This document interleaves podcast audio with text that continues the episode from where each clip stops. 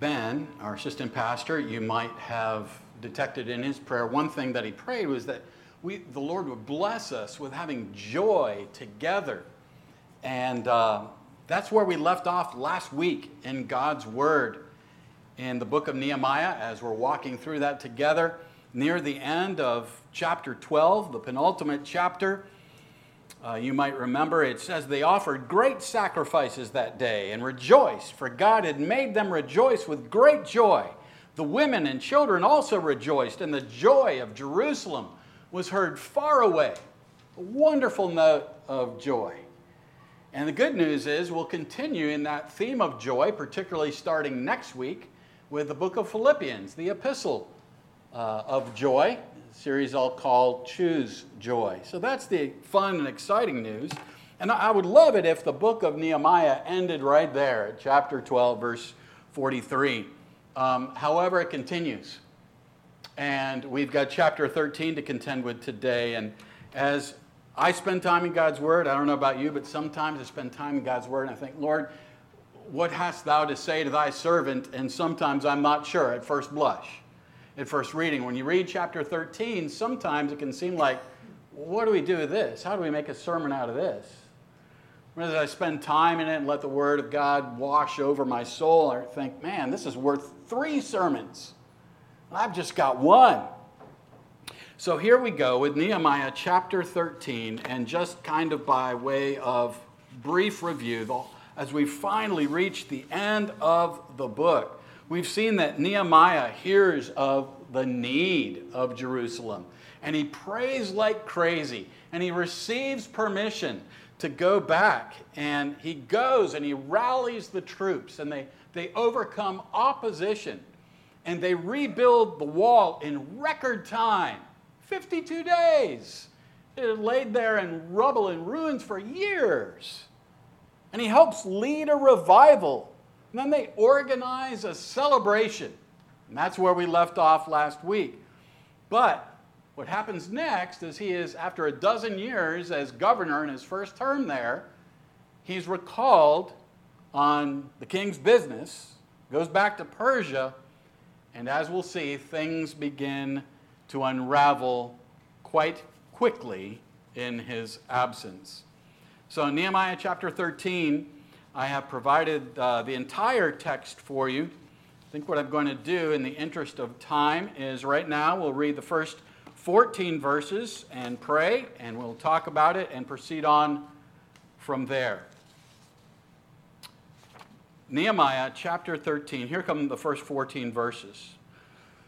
On that day, which actually is some years later. On that day, they read from the book of Moses in the hearing of the people, and in it was found written that no Ammonite or Moabite should ever enter the assembly of God. For they did not meet the people of Israel with bread and water, but hired Balaam against them to curse them. Yet our God turned the curse into a blessing. As soon as the people heard the law, they separated from Israel all those of foreign descent. Now, before this, Eliashib the priest, who was appointed over the chambers of the house of our God, and who was related to Tobiah, prepared for Tobiah a large chamber where they had previously put the grain offering, the frankincense, the vessels, and the tithes of grain, wine, and oil, which were given by commandment to the Levites, singers, and gatekeepers, and the contributions for the priests. Verse 6 While this was taking place, I, that is Nehemiah, I was not in Jerusalem for in the 32nd year of Artaxerxes, king of Babylon, I went to the king. And after some time, I asked leave of the king and came to Jerusalem. And I then discovered the evil that Eliashib had done for Tobiah, preparing for him a chamber in the courts of the house of God. And I was very angry. And I threw all the household furniture of Tobiah out of the chamber then I gave orders, and they cleansed the chambers, and I brought back there the vessels of the house of God with the grain offering and the frankincense. I also found that out that the portions of the Levites had not been given to them, so that the Levites and the singers who did the work had fled each to his field. So I confronted the officials and said, Why is the house of God forsaken? And I gathered them together and set them in their stations. Then all Judah brought the tithe of the grain, wine, and oil into the storehouses. And I appointed as treasurers over the storehouses Shelemiah the priest, Zadok the scribe, and Pedaiah of the Levites, and as their assistant, Hanan son of Zaccur, son of Mattaniah, for they were considered reliable, and their duty was to distribute to their brothers.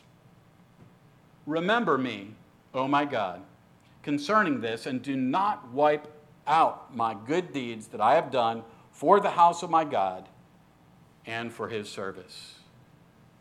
This is God's word. Let's pray. Lord, indeed, we would say yet again, What hast thou to say to thy servants?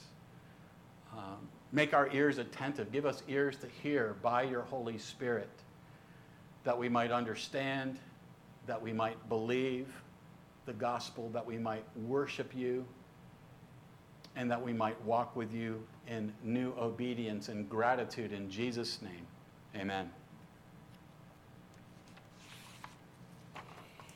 All right, while the cat's away, you know what happens. So, uh, verse 11 shows that after his period of time away, which we don't know exactly how long, estimates from scholars range from usually about three to seven years. So, Nehemiah had come back, he had set things in order, um, they had made real progress, they had had a celebration to tie a bow on all of it. And then he goes back to Persia for three years, five years, seven years, something like that.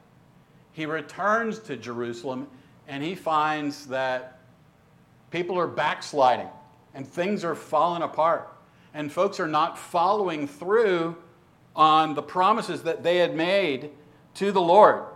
Nehemiah 9:38, a binding agreement they put their hand to. They'd made a contract with God. Chapter 10, verse 39, they pledged to not neglect the house of God. Well, that's fallen by the wayside. You might, you might have even picked one of these up. There's a few left on that back, back table back there. This document on covenant re- renewal, I said, was between you and the Lord if you find it helpful to you and an encouragement. And it talks about different areas of life family life, professional life, commitment to the local church. Well, basically, what had happened in the time that he left and, and returned, it, it, just, it just didn't matter. Folks were not doing what they said they would do. And so we'll see here what happens is restoration of the temple and offerings, because Nehemiah is a man of action. He's also a man of prayer. He's a man of action and a man of prayer. We're going to see the restoration of the temple, restoration of the Sabbath, and restoration of the Shema. If you don't know the word Shema, that, that comes from Deuteronomy 6, Hear, O Israel, the Lord thy God is one Lord. Restoration of the temple and offerings, and in restoring things, and Nehemiah for a second time around, setting in order the things that remain, some things are displaced. Some people are displaced. Tobiah the Ammonite, one of the enemies of God's people, not only historically, but personally. Enemy of God's people, and yet there was intermarriage even with the family of the high priest, Eliashib. And so when he gets back, he brings people back to God's word. They're spending time in Numbers 22. You remember that story about the talking donkey? I don't, I don't mean for those of you old enough to remember Mr. Ed or, or Francis or anything like that, but in the scriptures, Numbers chapter 22, and they're probably spending time in Deuteronomy chapter 23. And Nehemiah is filled with righteous anger. He says he is very angry. We'll get to, we'll, we'll deal with some of this in in a little bit. Some of it sounds rather strange to our ears at first blush reading, but I think we can make some sense out of it. So, Tobiah, who we had seen earlier in the book, and I'd urge you, maybe now that we're through with the series, don't just forget about Nehemiah but read it. R- read it by itself. 13 chapters, right? Read Ezra and Nehemiah together. You know, spend half an hour, read through it, give it kind of the bird's eye view, and see if that helps you make heads and tails out of it. But Tobiah was one of those who was opposed to this rebuilding effort. And now he has taken up lodging in the house of God. One commentator notes because Israel had refused to be ruled by Yahweh, an Ammonite thug was ruling them. He's taken up lodging in the house of God. By the way, the reason that there was room for Tobiah to have a residence in the storehouse of the temple of the living God is because it was empty, because God's people had stopped giving. And this intermarriage with family members connected to Eliashib. So Nehemiah confronts, he reprimands, he holds to account the officials, the leading citizens, the folks who not that many years before had made this covenant with the Lord, saying, We'll do this, and we'll do this, and we'll do this. And he, he, he brings them up short. He calls them on the carpet. The Levites, the assistants in temple worship, they'd gone back to subsistence farming because the, the, the tithes and offerings weren't coming in. You got to eat, you got to feed your family. So they go back. Verse 10 Nehemiah holds these leaders accountable and, and sets faithful men in place. It's kind of a throw the bums out sort of thing that goes on here from Nehemiah. It's, it's, it's eviction, it's a set out.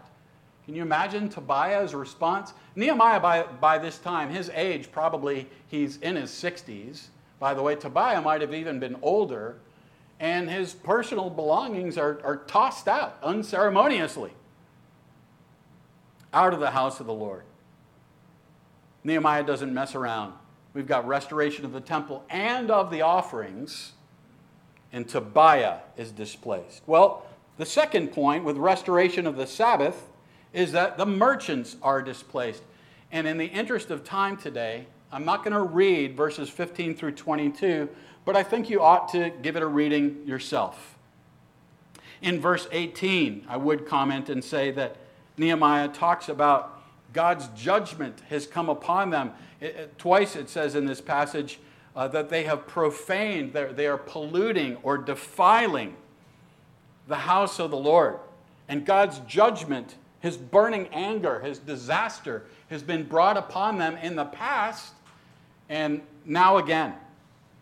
And you'll see in verses 15 through 22, when you read it, you'll see that Nehemiah takes very specific and practical actions in closing the gates, giving instructions who is to do that, putting the faithful men in charge, what time to do it, warning those who are not trusting the Lord, who are just looking to work 24 7 and who are greedy for gain and profit all the time. He warned them off more than once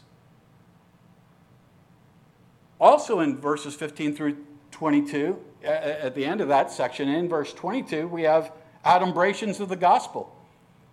We have another short, pithy prayer from our leader, Nehemiah. He says, Spare me, O Lord, according to the greatness of your steadfast love, your loving kindness. Again, that is God's covenant love, his special redeeming love for his people. And he asks God to spare him, to have pity on him to have compassion on him because he is seeking to be faithful to God's covenant. And that's adumbrations of the gospel. That's how we pray Lord Jesus, have mercy on me, a sinner. Restoration of the Sabbath, the merchants are displaced. It's very significant. We've touched on it previously. It was an issue earlier for Nehemiah, it was an issue in Ezra's day as well. And then you've got restoration of Shema, that the Lord alone is to be worshiped in accordance with the Word of God. Remember, they've returned to the Word. They're, they're, they're reading the scriptures again Numbers 22, Deuteronomy 23. And they're being reminded that they cannot have idols, they cannot serve other gods, the gods of the people of the lands but the Lord and Him only shall they worship. And so the foreign gods are displaced. Tobiah is displaced. The merchants are displaced. The foreign gods are displaced. So let's read again in verses 23 through 31. And the way that I've laid it out for you, kind of paragraph form, it's the final paragraph on your sermon outline. In those days also I saw the Jews who had married women of Ashdod, Ammon, and Moab. Half of their children spoke the language of Ashdod, and they could not speak the language of Judah.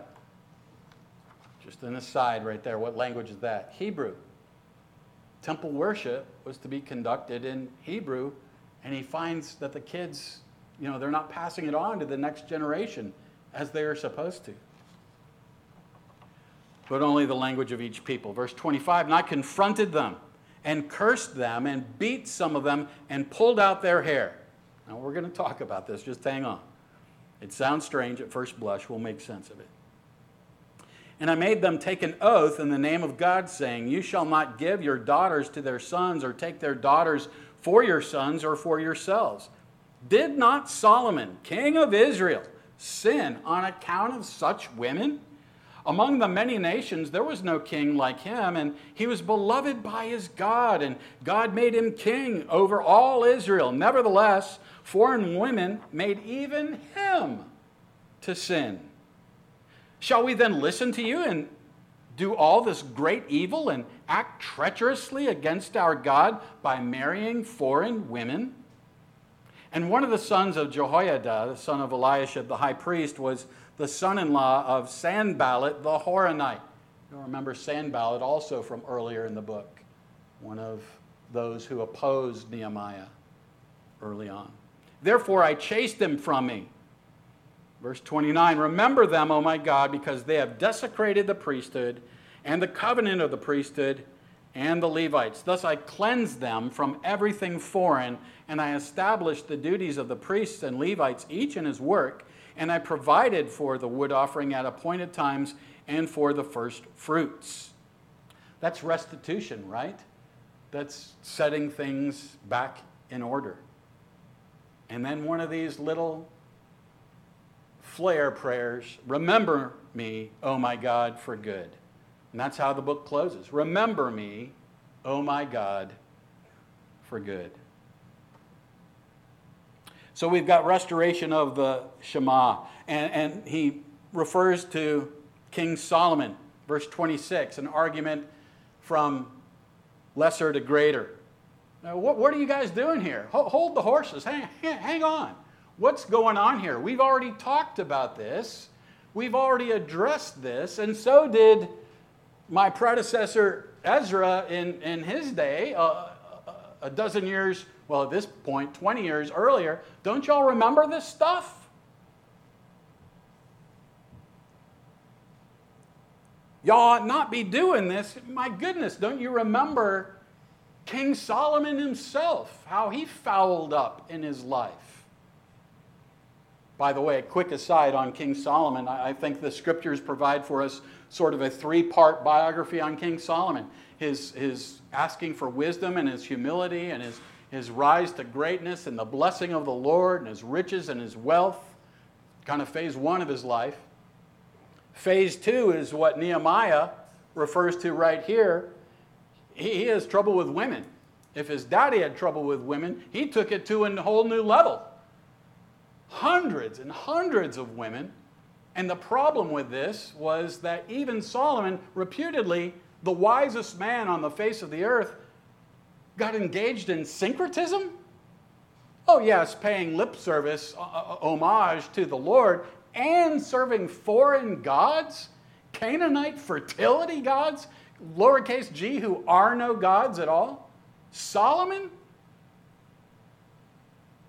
And then phase three of Solomon's life, I believe, the, re- reflected in perhaps uh, some of the Proverbs and particularly the book of Ecclesiastes, where he comes to his senses, where as an older man he returns to the Lord and shares life lessons learned from having gone astray and lived apart from God, and talks how to live in the presence of God instead. So here Nehemiah makes an appeal to King Solomon. Even him, if even he fell, the wisest man who ever lived, who do you think you are? What, what do y'all think y'all are doing? And so he speaks about intermarriage as treachery, verse 27. Treachery against God. This is about idolatry, not ethnicity. Remember, there was always room in Israel for the sojourner, for the foreigner. Ruth was a Moabite, right? Ruth the Moabitess. But she left her foreign gods. What does she say to her mother in law, Naomi? Wherever thou goest, I will go. Your people will be my people, and what else? And your God, my God. She will serve the Lord and Him only it isn't about ancestry or ethnicity so much as it is a religious matter. It's a spiritual matter, not a physical one. It's about the people being unfaithful to the Lord, lack of covenant fidelity. And not only the, the, the, common people, if you will, but the priesthood has been desecrated, verse 29, by this intermarriage unusual word is used here in the original language. Uh, they, they've defiled themselves. So let's, before we move on, let's talk about his use of force, corporal punishment. Verse 25, when we read it, it sounds very strange. Hair pulling? What's going on here? Is this a cat fight between teenage girls? No, it's not. He's angry and he should be angry. This is righteous indignation. Now, you know, Christians are very leery about angry, uh, about anger sometimes. Why? I think because with James we recognize that it usually the anger of man doesn't produce the righteousness of God. That we get angry about the wrong things. But there is righteous anger as well. J.I. Packer says if we cannot feel anger at sin, there's something wrong with us. And if we would be more angry at sin, we should be less indulgent towards it. There are some things that ought to get your dander up. Some things that the thing that you're doing is not good. We saw earlier in Nehemiah. And it ought to make you angry. But let's explain this a little bit. Hair pulling. Uh, now, if you remember back in Ezra, Ezra pulled his own hair. It's interesting, there's a lot of commonalities that Ezra and Nehemiah have as leaders, but there's some contrasts as well. In Ezra chapter 9, Ezra pulls out his own hair. He's, he's so grieved at the people's sin. And he takes various actions, and that's one you can imagine him pulling out a tuft of hair by the roots, and he's just he's so upset. So, what's going on here? Use of physical force? And we didn't read it, but in verse 21, he warns off those merchants and he says, If y'all come back here, I'll lay hands on you. And he's not talking about ordination or prayer. And he chased another fellow off, verse 28. The grandson of the high priest, who was in line to become a priest himself one day, and he had married a foreign wife. It's religious apostasy and, and being chasing that guy off would be similar to what we do still in the church today, not physically, but with excommunication, with casting the unbeliever out. But when we read this, at first blush, I think we can think, well, this dude was in a tizzy, man. He's pulling people's hair, he's running around chasing, you know, what's going on here? Well, here's how I think we can make some sense out of it. It also says that he cursed them. Verse 25. Confronted them and cursed them and beat some of them and pulled out their hair. We've got to attend to this before we move on. Cursed them. Does that mean he called them names and cussed? No. He, he called down God's word of judgment upon them he was reminding them of what they had been doing, spending time in the book of Deuteronomy, particularly chapters 27 through 30. There's a homework assignment for you. Read Deuteronomy 27 through 30. Give it a good reading. It won't take that long, and it'll may not pull your hair out, but it'll curl your hair. He's reminding them of the covenant blessings from God and the covenant curses. That's what it means that he cursed them. The use of physical force, the hair pulling. He's acting, Nehemiah is acting in his capacity as a royal official. He's acting as judge of Israel in accordance with Deuteronomy chapter 25. And the hair pulling, I mean, we might imagine that he ran after people and chased them down and did it himself, but no, no, this was, this was done carefully, publicly, calling these leaders to account. It was head shaving as a sign of public humiliation, which we see several places in the Old Testament, one of which is 2 Samuel 10. It's what one commentator calls a public shaming ritual. It's formal discipline. In other words, he's not just flying off the handle and in a rage running around, but he most definitely is calling the people of God to account, starting with the officials, the leaders, and the priests. And he's not playing games. The good news of the gospel for you and for me is that Christ has borne the shame of our sin through becoming a curse for us in his death on the tree, on the cross.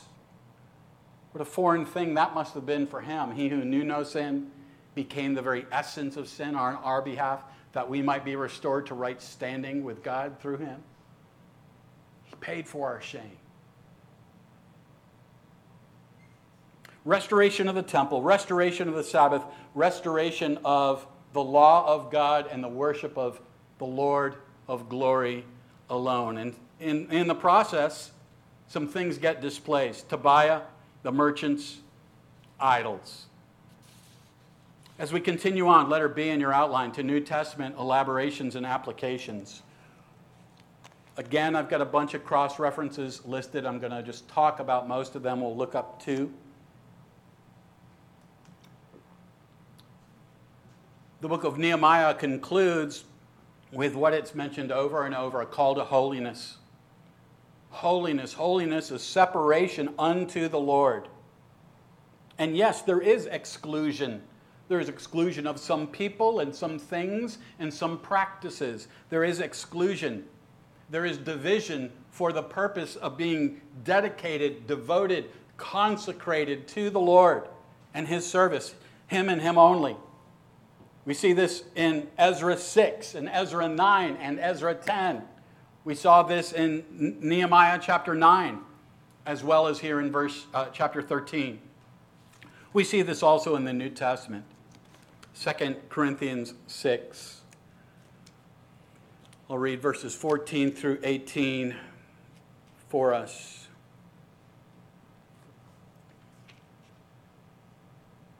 Do not be unequally yoked with unbelievers, or what partnership has righteousness with lawlessness? What fellowship is light with darkness? What accord is Christ with Belial? Or what portion does a believer share with an unbeliever? What agreement has the temple of God with idols?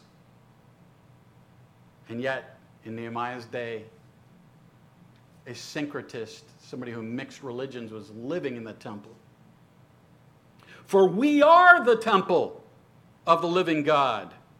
As God said, I will make my dwelling among them and walk among them, and I will be their God, and they shall be my people. Therefore, go out from their midst and be separate from them, says the Lord. And touch no unclean thing. Then I will welcome you, and I will be a father to you, and you shall be sons and daughters to me says the Lord God Almighty. Separation, exclusion, for good reason to serve the Lord, the one true living God, and Him only, and to have that privilege of adoption as sons, of, of, sonship, being sons and daughters of God Most High. It's a beautiful thing. We are the temple of the living God. Second, we have temple cleansing. Throw the bums out. Displacement of Tobiah. Throw out his furniture and cleanse the place. Fumigate it. Little reminiscent of someone else we know. John chapter 2. Our Lord Jesus himself John 2, early in his ministry, the Passover of the Jews was at hand, and Jesus went up to Jerusalem, and in the temple he found those who were selling oxen and sheep and pigeons and the money changers sitting there, and making a whip of cords, he drove them all out of the temple with the sheep and oxen, and he poured out the coins of the money changers and overturned their tables. And he told those who sold the pigeons, Take these things away. Do not make my father's house a house of trade. His disciples remembered that it was written, Zeal for your house will consume me. So the Jews said to him, What sign do you show us for doing these things? In other words, who do you think you are?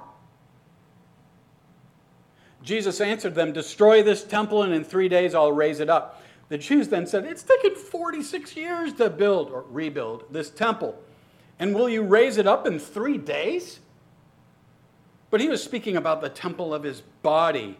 When therefore he was raised from the dead, his disciples remembered that he had said this, and they believed the scripture and the word that Jesus had spoken.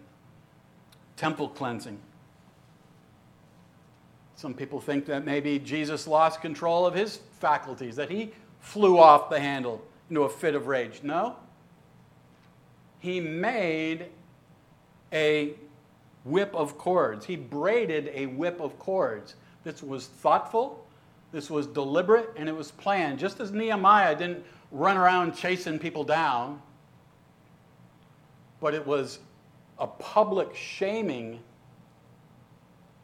event to hold the leaders to account, to worship the Lord and Him only. That's what Jesus is doing here, too. It was premeditated. And of course, we have the gospel here destroy this temple, in three days I'll raise it up. 2 Corinthians 6, 6 in, instructs us we are the temple of the living God. John 2 tells us that Jesus is the final temple. He's the final temple. And there's temple cleansing.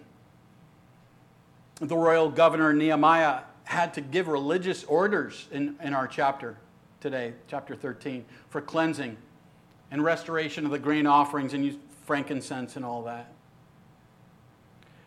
So we need to think about this holiness, temple cleansing. And third and last, remembrance by God. Remembrance by God. Four times in our passage, three times for good, once for judgment. I put it in bold if you look at your sermon outline, make it stand out. Verses 14, 22, and 31. Remember my good work. So Nehemiah 13 has an intensely personal tone. If you read it again, I'm not going to do it, but if you read it again, there's over and over use of the first person. I found out this, I did that. As a leader, he takes definitive action in this situation. What we've also got here is short form prayer. Remember me. Remember me. Oh my God. Nehemiah is a man of action. He's also a man of prayer. We've seen it all along repeatedly. We talked about long form prayer early on, chapters 1 and 2. But we talked about short form prayer as well, and that's what these prayers serve as here. And when he says, Remember me for all the good things that I've done, this isn't salvation by works. He is entreating the favor of God, God's favor, God's grace.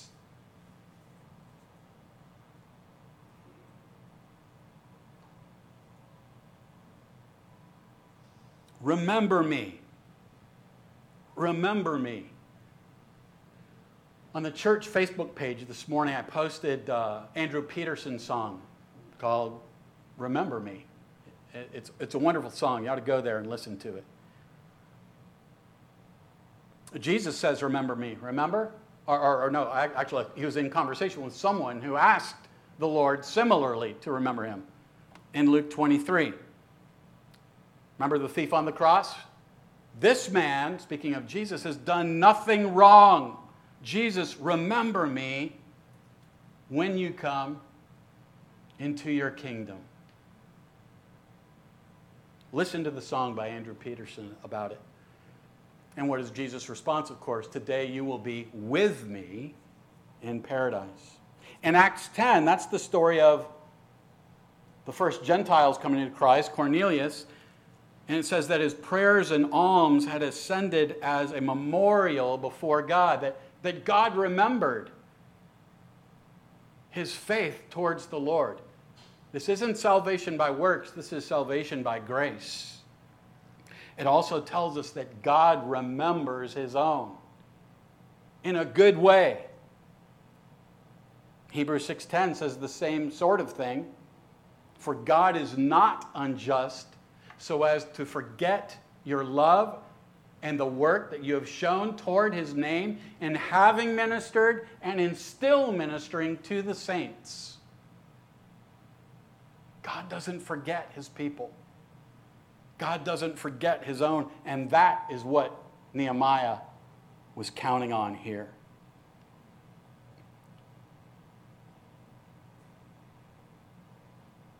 We're going to talk more about remembrance when we come to the table in just a few moments, but I'm going to close the, the message here for now. Let's pray.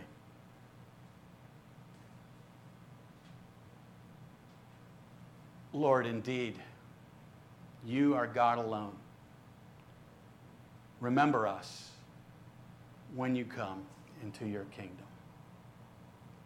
Through Jesus our Lord, we pray. Amen.